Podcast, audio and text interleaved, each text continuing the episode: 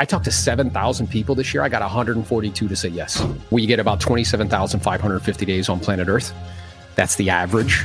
That's about 75 years in the industrialized world. Women have a tendency a little bit more than men. I'm 42, so I've used over half. Whatever's left, I'm going to sleep through a third of it.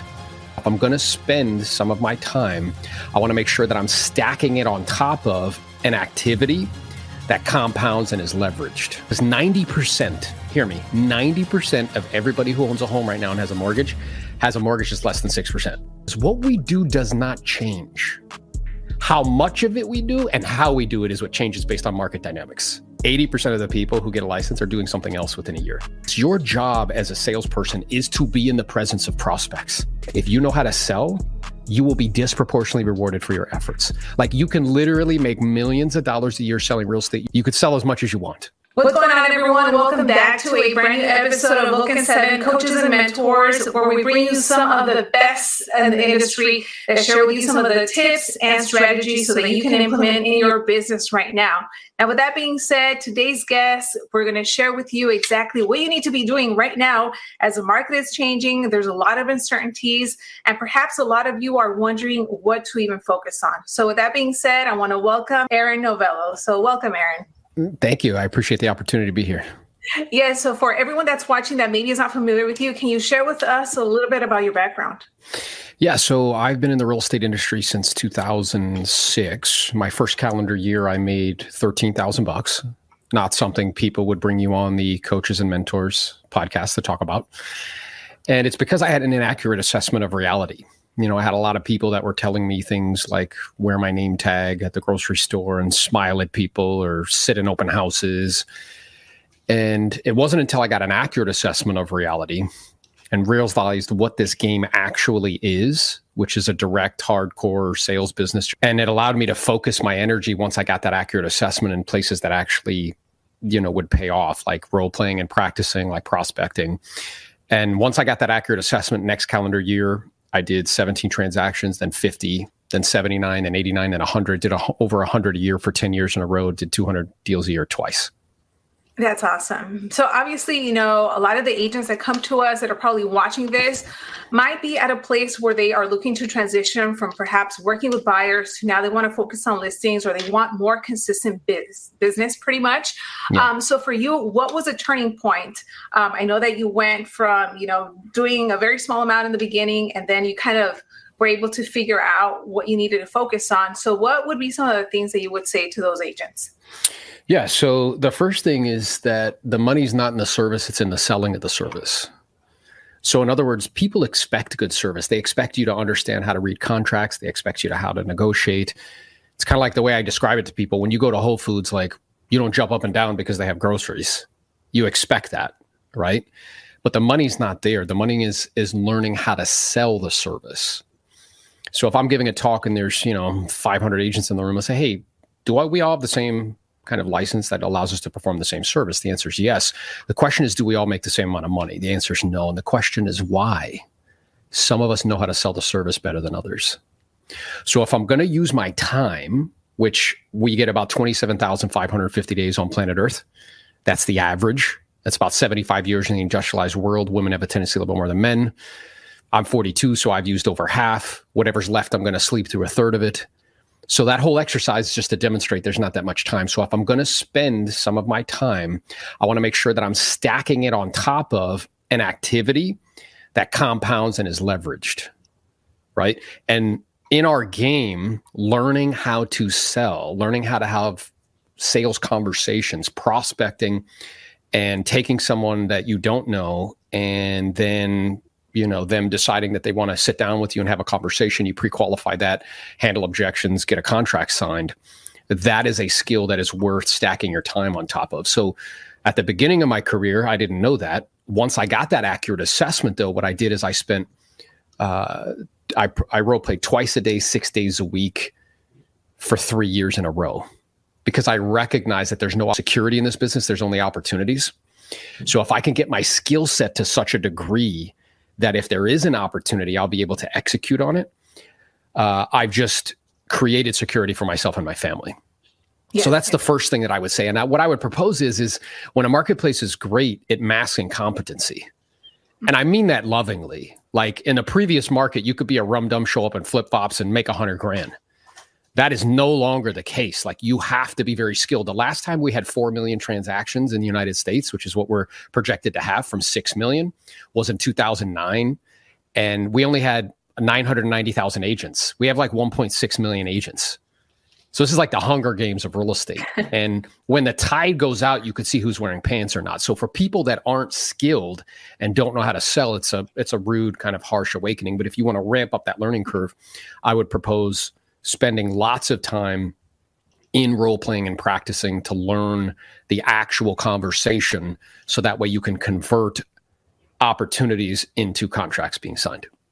Absolutely. And I feel that that is something that agents should be doing, whether it's now or two, five years ago. Um, but for you specifically, what are you teaching your agents now that you weren't maybe covering so much two years ago? Yeah. So it's dealing with a shortage of inventory because the truth is is 90% hear me 90% of everybody who owns a home right now and has a mortgage has a mortgage that's less than 6% 60% have mortgages less or less than 4% so i'm aware like people listening to this will shop on amazon for three hours to save 20 bucks.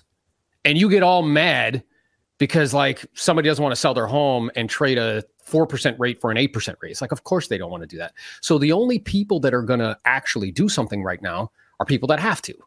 So those would be life events like death, divorce, job relocation, moving to assisted living facilities, things of that nature. So what I'm laying out is a comprehensive intentional plan to actually deal with a shortage of inventory. You need to give me tactical information that I can use to actually deal with the marketplace, right? Because our ability to deal with reality is directly correlated with getting what we want. Period. So here's how we're sharing with them to deal with reality. Um, the first is is having a niche of some sort because the riches are in the niches. So for me in Florida, we have the largest elderly population in the country. 50% of our business was probate in estates. It's market resistant. 65% of those homes are free and clear. And if they do want to sell, very highly motivated. Now, across the country, that is still the case. It may not be in as high in numbers as it is in Florida because we have a super hard, large elderly population, but it is a wonderful source. Also, divorce, right, happens 50 something percent of the time. And often there's a home that needs to be sold. So, picking a niche of some sort that you can learn and take the time to learn now that'll serve you in perpetuity. Because what I'm aware of is those niches don't go away when the marketplace gets great. I mean, they're still there. We're suggesting volume because what we do does not change how much of it we do and how we do it is what changes based on market dynamics. So in 2020, 2021, whatever, you could make seven contacts a day and make a hundred grand. Yeah, now it probably needs to be three times that amount. So personally, as an agent, I would propose 20 to 30 per day, five to six days a week. That's six days, Saturdays. I did that religiously for my career. You add an extra 40 something days of prospecting, if you 50 days of prospecting, which is a whole month, right? Um, and you know, if you have a great appointment, you can go on it. If not, you just call it a day and do whatever you want. But doing that six days a week, and then if you wanted to really ramp up volume, uh, you know, having people make calls on your behalf, whether those be VAs or telemarketers. So now you're making 100 contacts a day. So if you implement these things, you have a niche that you can go directly to that is a life event, right? you are getting people to raise their hand. You're making 20 30 contacts a day plus you got people calling. You are directly dealing with a shortage of inventory and you'll still be able to get your unfair share in this environment. Awesome. Now is there a brutally honest piece of advice that you would give perhaps newer agents or just agents regarding prospecting now? Yeah i mean it's just that like look there's a reason that 80% there's an 80% attrition rate. So the in the first year of getting a license 80% of the people who get a license are doing something else within a year. And there's a reason because they don't understand what they're getting into, which is a direct, hardcore sales business that requires you to prospect. And the thing that I want everybody to really recognize is your job as a salesperson is to be in the presence of prospects. Period. It is not to do paperwork.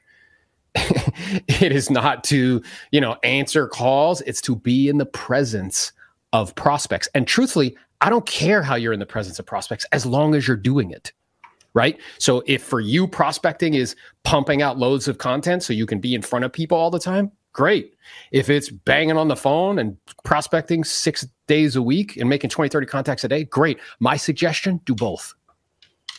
So that way you're increasing the probability that you're going to be in the prospects presence of prospects long enough. The other thing I would say is that anybody can do this job like a day a week.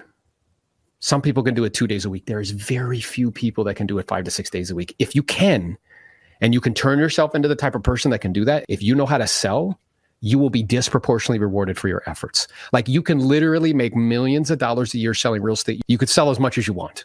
So what I would suggest is that you know, you might be saying to yourself, like, hey, like, why me? Why is this happening right now? Here's a really good question.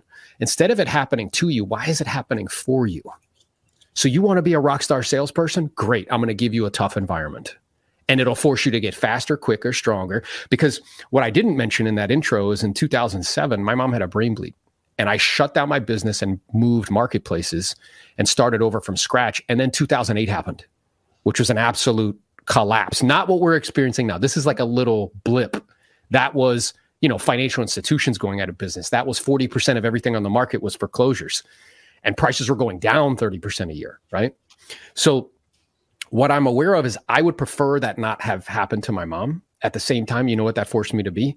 Faster, quicker, stronger, stronger from a mental perspective, um, better at prospecting because I got thrown into an environment where everybody was running for the hills and telling me like hey this is like the worst time to be selling real estate when in fact i grew my business by 25% year over year and it laid the foundation for you know doing thousands of transactions moving forward so for agents that are maybe looking to transition from being buyers agents to now solely focus on listings what would be some of the first steps for them to start to take yeah so one is they have to really like make a decision so it means to kill off any other option right? So they have to decide this is what I'm going to do. So to give an example, once I made that decision, I didn't even own an e-key for like 14 years. I couldn't even show property even if I wanted to.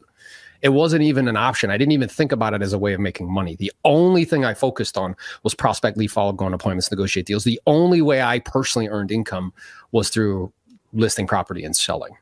So you have to make a decision, not like this, like, oh, I'm going to dabble with it because I kind of have to right now. It's like, no, no, this is like a, because it's going to require a lot. Mm-hmm. When you think about it, I mean, there's 20,000 agents in the multiple listing service, and there's only 100 in my multiple listing service. There's only 100 that do over uh, 20 million in volume. That's it. So you have like 20,000 people competing for 100 jobs. So it's, if that's what's true, it's like, okay, what would your schedule look like? Would you be a listing agent or work with buyers? what would your you know kind of regiment be with how you take care of your body and like you know what would your regiment be with what you're reading and how many books you're reading? Like if i was to look at your library would i say like hey you're a serious student of sales? Or would i be like hey you're a serious student of the kardashians? Like what yeah. are you focusing your time and energy on? So the first one is make a decision. The second is you have to ramp up the learning curve because the challenge is is that with working with buyers there's very little rejection. Mm-hmm. And if you're going to work with sellers, you're going to need to get a PhD in rejection. You're going to get rejected. Like I remember standing in front of a room of people. I was giving a talk. I'm like, yeah, I made. Se- I, I talked to seven thousand people this year. I got 142 to say yes. And everybody looked at me like, oh my god. I'm like, yeah, you're just not willing to hear no that many times. So you have to recognize that that's what's true, but you also have to ramp up the skill because at first you're going to have to make like. At first, I had to make like 200 contacts to set one appointment. Mm-hmm where now I could be on the phone and and you know make 12 contacts and set two appointments. So you have to ramp up the skill set, really practice. I would get into a role play group. We have one. I know other people have one, but I would get proximity to somebody who can uh, get you connected, get you the scripts, and then like you got to start get it being the presence of prospects, however that is, whether that's knocking on doors, calling people, start making those contacts. I would record what you sound like send it to somebody like a mentor or a teacher or somebody who can give you um, some feedback as far as what's going on and how you can improve. And then, you know, if you do that, if you, if, if you sincerely do that and you're making between 20, 30 contacts a day, you're going to set an, you don't have to be good. You just have to be there. Like you're going to set an appointment. Every squirrel gets a nut. You're going to bump into somebody, and then you'll be off to the races. And something that you mentioned uh, a few minutes ago was you have role play and also the proximity to someone that has already done it or is doing it at a high level. So go ahead and tell us about your coaching or programs that you have to help agents in case anyone that's listening is interested in, in joining them. Yeah, so a couple things. We have uh, classes that are online in 23 countries and eight languages that teach people what to say and how to say it. So I recognize a lot of people would want to role play with me, and I would say, well, I'm only one person, so how could I actually make myself available to more people? And that's where those courses came from. So whether it's for sale by owners, expires, I did 100 deals, 75 were expires one year. Um, you know, pre-qual, the actual listing presentation, handling objections, presenting offers. You get all seven of those in a bundle. That's a course online that you can watch whenever you want, as frequently as you want. There's no limitations. We also have uh, a role play group that guarantees a role play partner five days a week. All they have to do is just show up. We handle all the scheduling for them. If they don't show up and they don't give us 24 hour notice, three times we kick them out. And if they pay us and they don't show up and give us 24 hour notice, we still kick them out. We don't give them their money back because the strength of the group is based on the consistency of its members. And what I've done is I've recreated the same environment for myself, which is where I role play twice a day, six days a week. So we have one in the morning at 7:30, which is for setting appointments, and we have one in the afternoon at 11:30 just for the listing presentation. Because you can't get good at something you don't do all the time. You should not be practicing on potential listings because yeah. they're worth too much money 10 15 20 25000 bucks right? And then we have a group coaching call that i lead uh, as well uh, which is for an hour uh, you know once a week via zoom where i'm you know i hop on and add value and you know share with people skills mindset you know systems things of that nature to help them to be as successful as they possibly can. Awesome. So is there a website where people can go or how can they find you? Yeah aaronnovello.com okay there you go. So, Aaron, thank you so much for all of the information that you've dropped today. I know that a lot of the agents that are watching this will now be able to implement a lot of the tips and strategies that you mentioned. What would be the last tip that you would leave everyone watching just so that they can go out there and start doing? Yeah. So, I think really recognizing that this is like an enormous opportunity. So, you might as well take full advantage of it. There you go. Awesome. Well, Aaron, thank you once again. We're going to make sure to put all of your links in the description box below. So, with that being said, thank you everyone for watching, and we'll see you on the next one. Awesome. Appreciate the opportunity. How to make six figures your first calendar year of selling real estate. So, this information is going to be good for new agents. It'll also be great for